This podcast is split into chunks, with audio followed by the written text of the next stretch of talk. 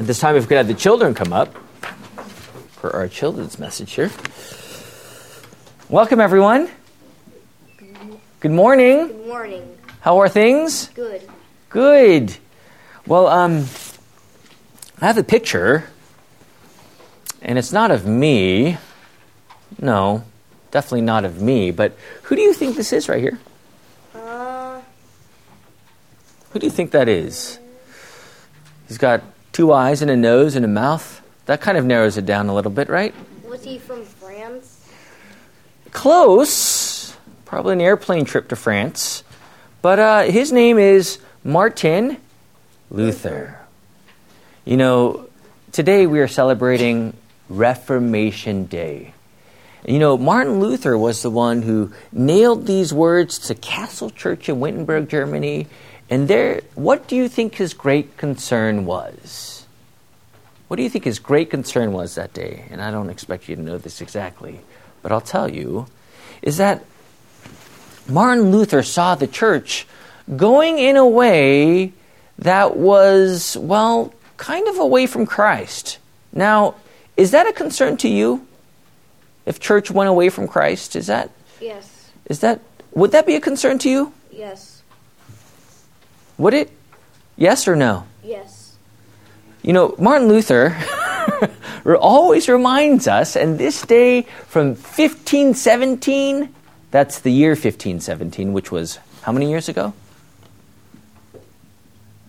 Uh, 505 years ago, where he stood for the truth.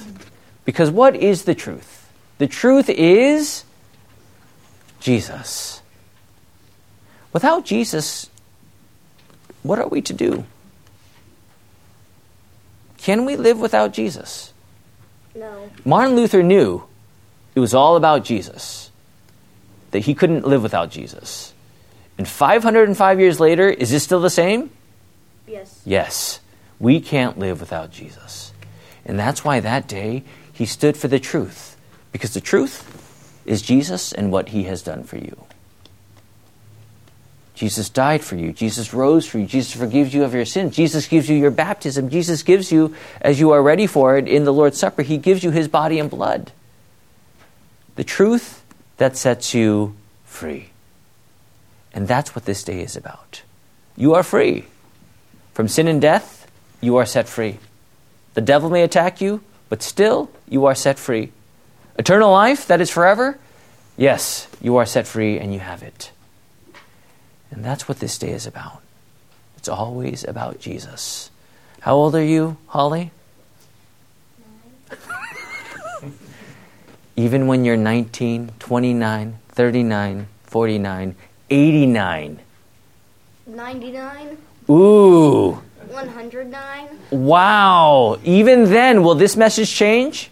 No. No, it will never change. 119? Yes. 129? That's right. Let us pray. Dear Heavenly Father, we thank you for this day. We thank you for the truth that sets us free. We thank you for Jesus, the proclamation of truth that is of his death and resurrection. Lord, bless these children always in this message. Grant them peace and joy, knowing full well that it is about Jesus for them. Bless them and keep them, and lead them always in your grace alone.